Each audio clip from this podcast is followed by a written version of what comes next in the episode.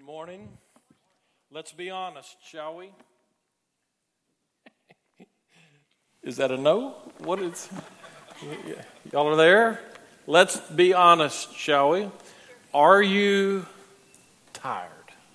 Let me have you raise your hand if you're tired. All right? Hands down. Let's go ahead and continue this another step.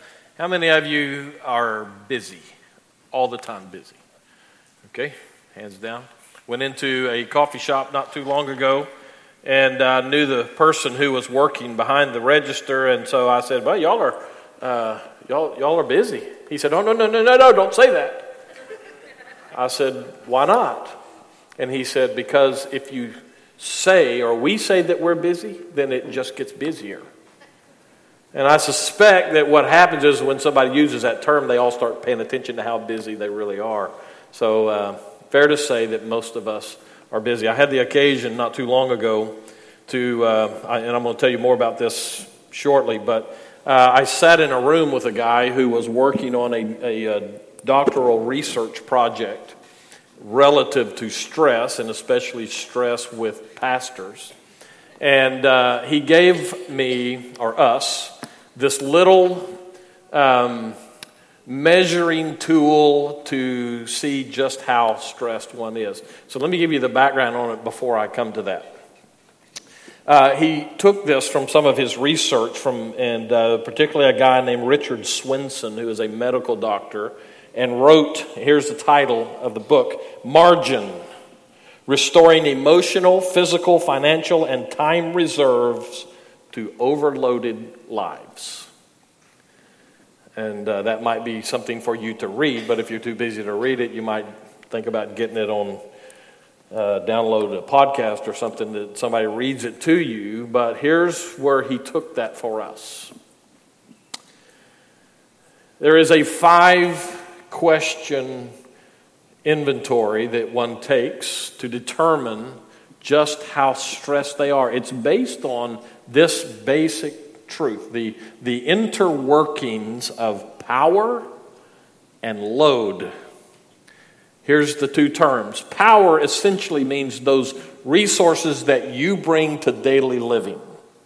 So that may be things like your energy or your skills or time that you have or training that you've uh, received. It's emotional, physical strength. It's faith, it's the financial support that you have coming into situation. That's the power part of it. All of us have a certain amount of power we bring to a situation. The other side of it, the load, is really just the opposite of that. Those, the things that are of the load are the things that keep you uh, held back. So for instance, uh, your work may well be the load that you carry, or problems that you're dealing with, obligations and commitments that you have, uh, expectations that are put on you, whether your own or somebody else is putting them there, financial stuff like debt and those kind of things, deadlines, interpersonal conflicts, that's load. Power is what you bring to it. Load is what pulls away from you. And the intersection of those is what this little inventory was about. Here's what he said. After taking this, there are five of those. If you have three or more, you are likely extremely stressed. If you have all five of those, you are probably at the point of distress. And distress is such a severe case of stress, if you will, that by the time you figure out that's what you have, it may well be too late to do anything about it. You want to take a guess on where I scored on that thing? None of your business. So, um, yeah, I scored a five on that. And I'm not necessarily proud of that. It just is what it is. But it's not sufficient to be what it will be.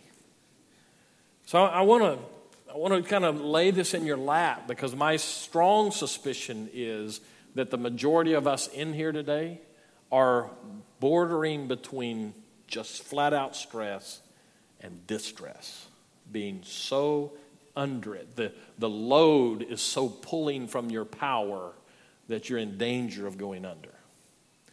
Maybe to help underscore this, uh, we'll let this musician talk about it. Johnny Diaz is his name. Check out the video.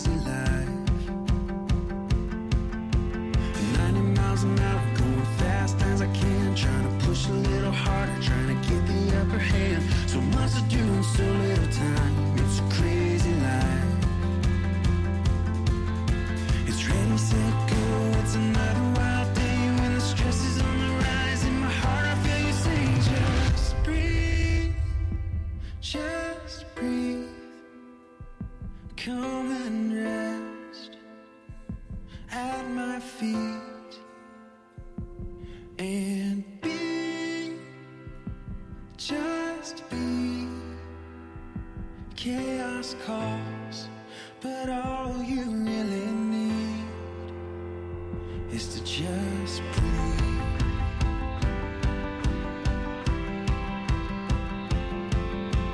Third cup of Joe just to get me through the day. Wanna make the most of time, but I feel it slip away. I wonder if there's something more to this crazy life. I'm busy, busy, busy, and it's no surprise to see that I only have time for me, me, me. There's gotta be something more to this crazy life. I'm hanging on tight to another wild day when it starts to fall apart. In my heart I hear you say, just breathe, just breathe. Come and rest at my feet and be, just be. Chaos calls, but all you really need is to take it in, fill your lungs, the peace of God that overcomes. Just breathe, let your weary spirit rest, lay down what's good and find what's best. Just breathe, just breathe, just breathe. Come and rest at my feet and be, just be. Chaos calls, but all you really need is to just breathe.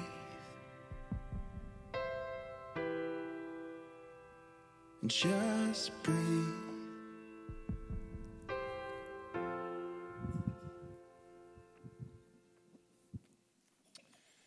So, can you relate to at least part of that? Most of us, I suggest, can. Exodus chapter twenty is where I'd like for you to go. While you're turning, I want to give you a little background on why I was in the meeting where that whole subject about being stressed or distressed came to be. I received an email um, early part of the summer. I was one of fifty pastors in the state of Texas who received this. It was from a uh, doctoral student at Truett Seminary, Baylor University, and he was inviting senior pastors across the state, or that group of fifty across the state, to be guinea pigs in his doctoral research project that was specifically designed to the effect of stress on senior pastors uh, in the state of Texas. So I was one of eleven who uh, followed through with that enough. The reason I did is because I could sense that I was at the breaking point of, of really healthy functioning. Uh, I was um, tired all the time. I was stressed all the time. And uh, I sensed a certain amount of spiritual dryness, and about the time that came in, I prayed through it, and so I decided to be a part of uh, of that project. And so one of the things that he has done, the, the whole intent of this research project was to get pastors to observe Sabbath on a regular basis and then track the results of that. So here's the deal.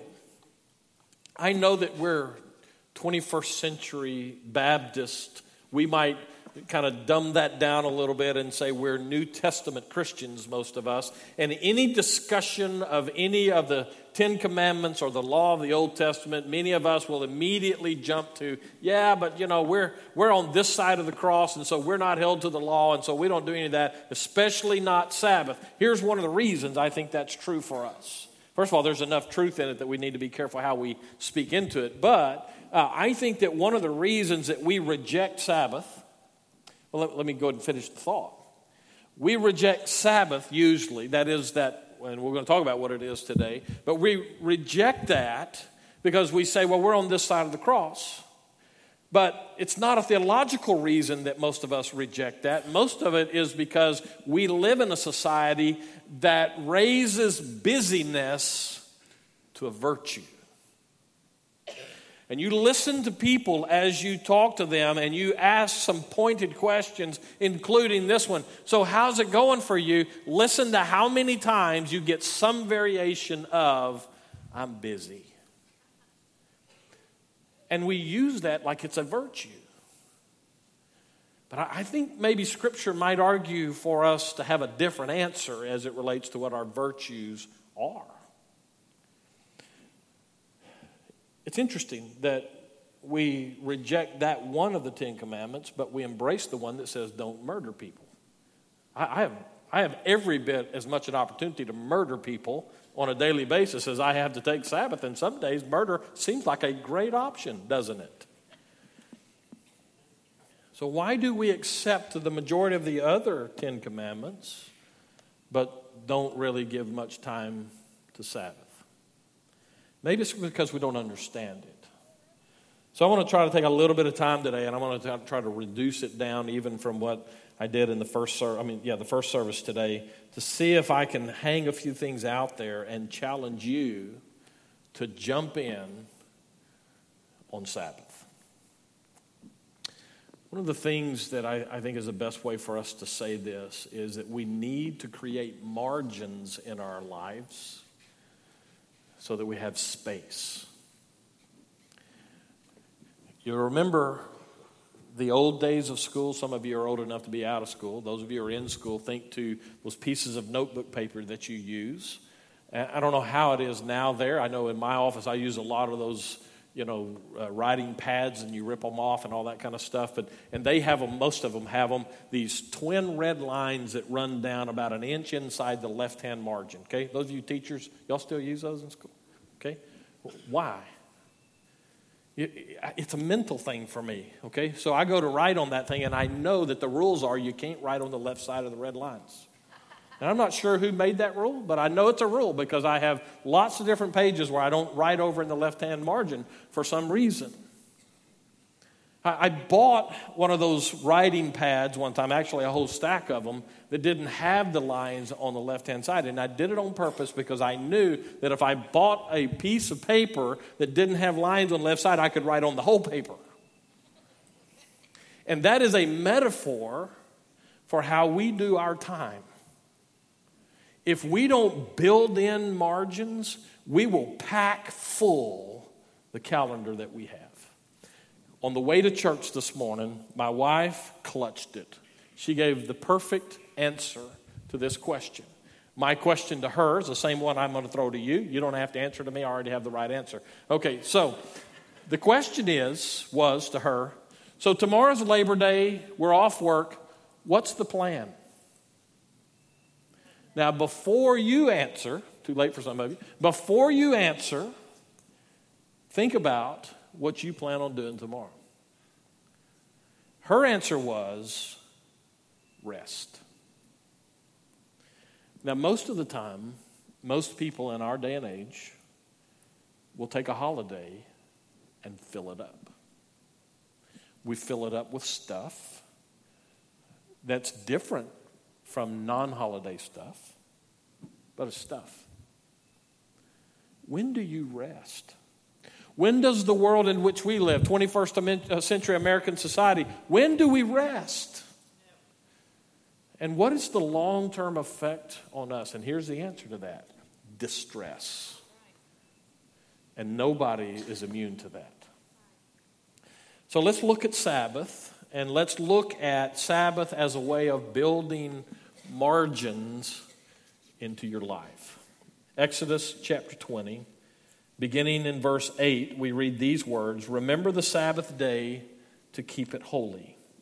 Six days you shall labor and do all of your work, but the seventh day is a Sabbath to the Lord your God. On it you shall not do any work, you or your son or your daughter, your male servant or your female servant or your livestock or the sojourner who is within your gates. For in six days the Lord made heaven and earth, the sea, and all that is in them, and restored on the seventh day, therefore, and rested on the seventh day. Therefore the Lord blessed the Sabbath day and made it holy. And just so that we get this right, let me make sure that we understand the overflow or the flow of the Ten Commandments. The first four, really I'm going to say the first three, are directly tied to our vertical relationship. How we will, how I will interact with God himself. And so we have those first three. You go back and read them. I'm not going to take the time this morning. That has to do with my relationship with God. Just so you know, the Ten Commandments, part of the law, is where God says to the children of Israel through Moses at Mount Sinai, here are the rules of our relationship. This is how we will relate. And so God starts off with this con- condensation of the law and says the first three have specific importance with how you and I relate with one another. The last six are tied specifically to how we relate to other people. Don't steal other people's stuff. Don't covet other people's stuff. So you can go back and read what all of those are too. So catch that, the vertical and the horizontal. But this one here, number four, is the one that actually is kind of a middle ground between the two. And I'll kind of try to uh, justify that statement before we're done today. But it has much to do with our relationship with God, and it has much to do with how we relate with one another. It's interesting, the transition that God uses with this particular one. So let's come to discuss what is Sabbath, because I think one of the reasons that, that we get a little bit uh, nervous about this and defensive about this is because we have preconceived notions about what Sabbath is. Simply stated, the word here is from a verb that essentially means to rest, to cease, to desist. It's a day of stopping. When Teresa and I went to Israel, um, just really a, hand, a couple of a handful of weeks before we moved here, and we were there for the better part of Two weeks, two weeks plus actually. And so we were there for two different observances in Israel of Sabbath. And the first time that we were, or the first time it came around that we were on that tour, I was intrigued with the way our tour guide was handling himself and handling our schedule. For the most part, he was kind of laid back. You know, they do that all the time. So they have the tour uh, on a pretty good time clock and it flows fairly Uh, smoothly, but on this particular day, going into the Sabbath night, you know, because there, the Sabbath starts at sundown, and so that whole day he kept pushing and pushing. We got to get such and such. We got to get such, and I didn't totally get that until Sabbath, the sundown came, and all of a sudden, all of Israel stopped. Now it's an interesting thing because Israel, as a rule, these days is really not a very religious country, kind of like America. Uh, but they still have this thread that runs through now all of these centuries where when it comes time for the Sabbath, they pick up off of this and off of their teachings from their rabbis, and all of the world stops for them in Israel. There are some things that continue to go on, I'm sure, behind the scenes, but I want you to know, even the elevators in our, uh, the, one of the motels we stayed in, Uh, you had to go to a certain elevator on Sabbath because it was designed not to break the Sabbath. It wouldn't go multiple stories at one time. It would just do one at a time and stop because multiple at one time would be work. Sabbath, the word here means to stop. So I wonder how often in your life and your schedule you just build in a stop. I think the way we have um, adjusted this, maybe, the closest thing I can figure out is not Sunday church. Um, but maybe it's when we go on vacation. It's like when we go on vacation, then we try to make everything stop. But even that we can't really do right because we have cell phones that keep us in the loop and those kind of deals.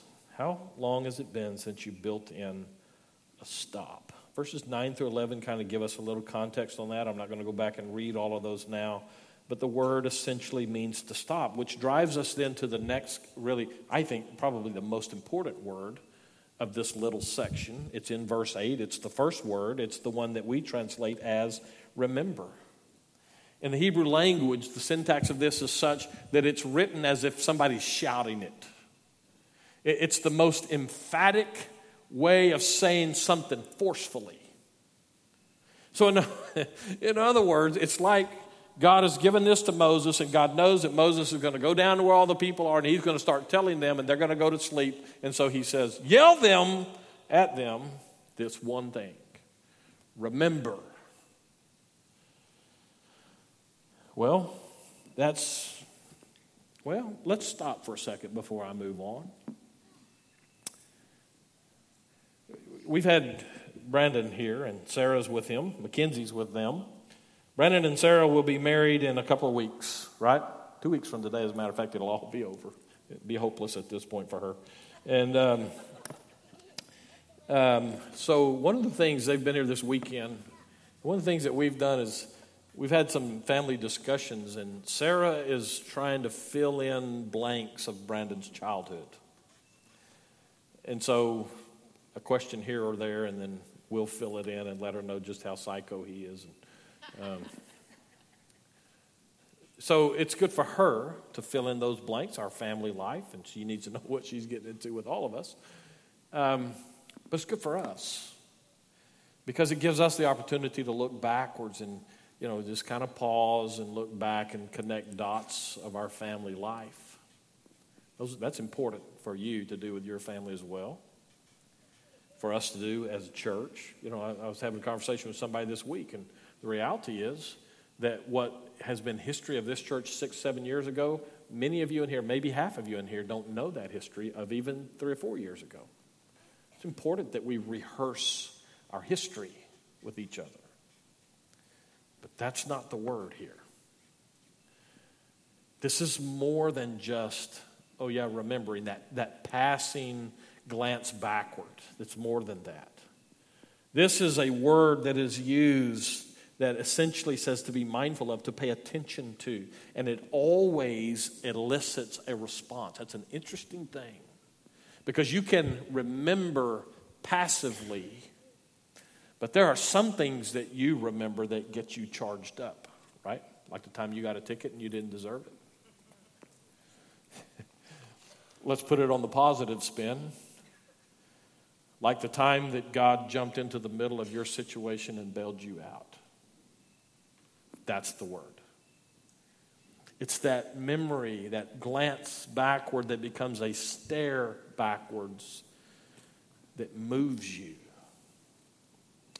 So in other words, when we talk about Sabbath, I think as it's intended for us, this is not some religious excuse to take a nap. This is an active, mentally active, spiritually active remembering that goes backwards. It's to be mindful of something, to pay close attention to it. Brandon and I yesterday hung an awning off the back of our house. We're hoping when we get home the bricks are all still there and the awning's hanging. But one of the things that we had to work hard on, the, the bigger part of the whole job was such that we had, I shouldn't have said that, my insurance agent's sitting in here. So um, the whole thing was for us to spend the right amount of time with careful attention to where each of those brackets were so that we hung it correctly so that you didn't have it, you know, all different heights. It needs to be on a line. It needs to be solid. It needs to be able to hold the weight, all of those things. So it took attention for us. That's the word here. But this word is used with that kind of attention looking backwards. This is not a passive kind of passing glance. This is to study backwards. With that in mind, maybe we should say, or we'll figure out what it is that we're supposed to remember specifically. And so verse eleven really lays this out for us for. And because here in verse eleven, what we find is God giving to Moses, Moses giving to the children of Israel the basis for why they should remember the Sabbath. Or better said, remember on the Sabbath. And it's tied to creation. So, Spencer, in just a minute, I'm going to go to Genesis chapter two, all right? So, it's tied to creation. Listen to verse eleven. He says, "For in six days the Lord made heaven and earth, the sea, and all that is in them, and rested on the seventh day. Therefore the Lord blessed the Sabbath and made it holy." And so that's a reference backwards to the book of Genesis and creation and God and all that he did. Let me just ask you for a second. You remember what it says in the creation account? At the end of each day, there's a little tag about what God thought about what he did. And God, on the evening and the morning were the first day, and it was good. Okay, keep that in mind. Because we get to chapter two, verse one, it says, "Thus the heavens and the earth were finished, and all the host of them. And on the seventh day God finished his work that he had done, and he rested on the seventh day from all the work that he had done." Let me stop and ask you this. Why did God rest? Was he just exhausted?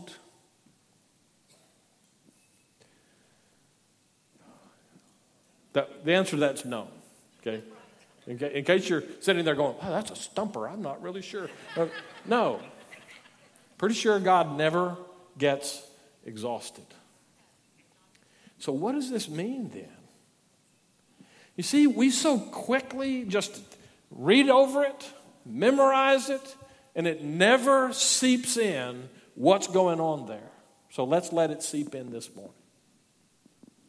And the language of the creation account needs to be instructive for us here. Carefully, God makes a note in the written record, and it was good, and it was good, and it was good, and it was good. I don't know how many I've said, so he does that six times. Right? Six times? No, he says that five times. Because, not the woman, the end of creation, man, woman, and everything together, the context says, and God looked at that and he said, "That is fantabulous. That is incredible. Look at what I did." The way he writes that last one is just packed with emotion and focus. It's, it's just God looks at the whole thing and he says, "Man, that is awesome." And then he rested.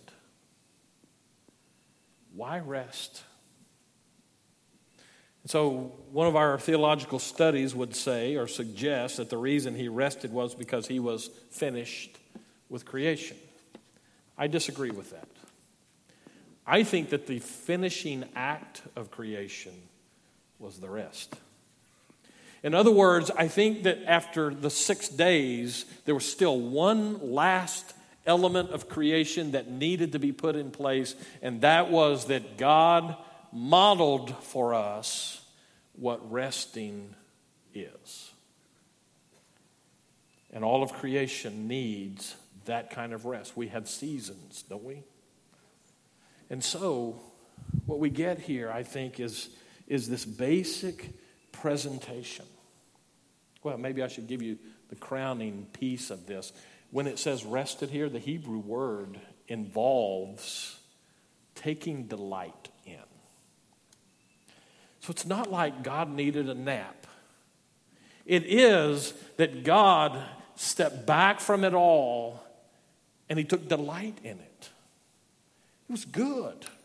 It was better than good. It was as good as good gets. And so, so stay with me here because I think this is an important point.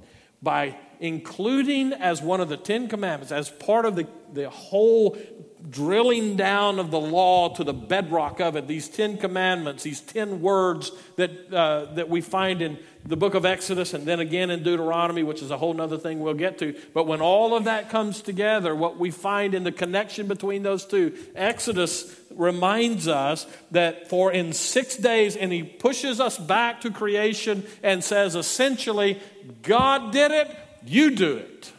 Stop rest, but rest is this intentional delight that comes from remembering. So how's your Sabbath experience? Is this a concept that is kind of fresh today? Or is it something that's part of the rhythm of your life? I think that one of the things that Christianity in the twenty-first century American landscape must fight is buying into a value system that says more is better, busy is better, and never gives the opportunity to stop and rest. What a great time for a sermon like this on Labor Day, where we celebrate the work of American society. So, let me give you a couple of insights, and I'll be done. So I get involved in this project that this guy, by the way, his name is Matt Holmeyer, um, and Matt has laid out this project and such that I was required every week for at least a half a day, but preferably a whole day. Interesting, he had to make the allowance for some preachers not to be able to take a whole day to spend with God. But at least half a day, if, and preferably a whole day, to just Sabbath. And then he wanted us to write down our observations, and he gave us some kind of a pointers and certain things to look for over this five-week section. I'll go to Waco on Friday of this week to finalize the whole thing. And um, and so one of the things that I found was a thread through all of these five different weeks of doing this was by taking time out, it it gave me the opportunity to remember,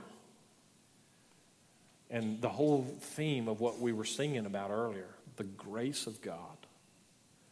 I started seeing that all over the place. So here's the deal. When we're working all the time, we're busy all the time, we miss stuff. And we come to church and we're reminded because people make good videos and people write good songs. But the reality is the grace of God is all around us every day. And it's amazing to me. I was a five out of five on the distress scale. And it's amazing to me on a week-to-week basis as I ju- as I spent time doing this, I began to sense a lot of that just floating away.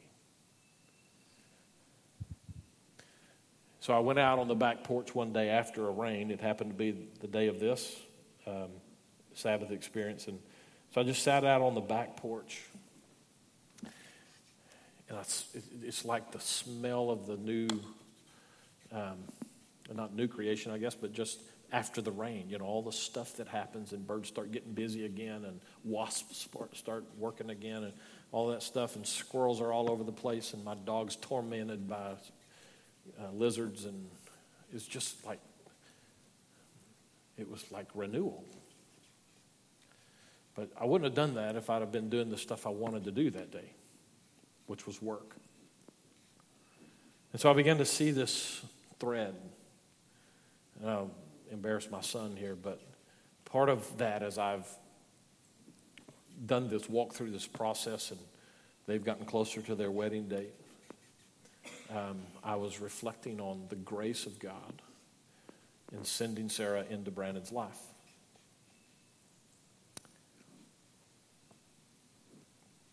She's got a lot of work to do with him.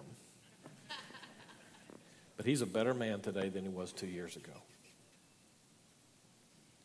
You see, God's graces are in some of the most unsuspecting places for us. So one of the things that margins give us is that blank space in your life. You know you're not supposed to write in it, so it just stays blank, and God fills it up for you. Not with activity, not with stuff, but with His presence. So another emphasis we had was taken from the Genesis stuff that I read earlier, and the the call to use Sabbath as a point of delight, as God enjoyed his creation, so we remember the Sabbath and delight. And so part of the instructions were to, to find something that you would be doing if you could just do anything that, you know, you got delight from. And so because mine's illegal, no, I'm just kidding. Um, I, I, I'm just, that's totally a joke. Um, don't come up to me afterwards and say, okay, what is it that's illegal? It's, it's a joke, okay. Uh, I went to the movies, and I don't go to the movies very often. I certainly, um, well, in this case, I went to see Star Trek, the newest Star Trek. Okay, if you haven't seen it, save your money. Um, it's clean, clean enough, I suppose. Uh, it's just cheesy. Um, and so he- here's the deal. Here's what you're going to fight, okay? You decide you're going to take part in some of the stuff we're talking about here and build Sabbath into the margins of your life. Uh As I sat in the movie theater, all I could think about was how I was wasting time. All I could think about was all the work that I needed to be doing. You know, Sunday comes on a regular basis for preachers. There's always another Sunday right around the corner. So I'm sitting on a Friday in the movie theater going, I really could be at home, you know, making a sermon better, or, you know, working at the house or working at the church or whatever. And I was doing all that stuff, and I kept... And I'll be honest with you, okay, I'm not proud of this, but what kept me there was my obligation to the guy in Waco, not my obligation to the guy who gave me the day in the first place. And so I fought it and I fought it, and finally the movie was over, and I thought, okay, now I can. And I walk out, and as I'm going to my car, somebody yells at me. And I look up, and it's one of our deacons and his wife. They're sitting in their truck, waiting to go in to see a different movie. And the first question they asked me was, you always go to the movie by yourself?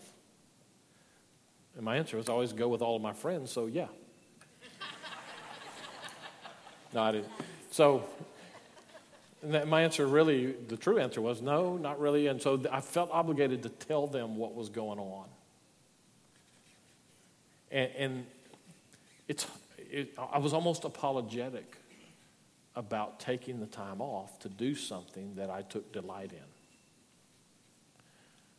That's why I was in such distress. It's because I can think of a hundred reasons not to take it easy. I can think of lots of reasons not to do Sabbath, and they're all tied to productivity. But God finished the creation. He sat back and he enjoyed it. How long since you enjoyed a meal? Now, Brandon's going to culinary school. I love it when they come see us because we get food.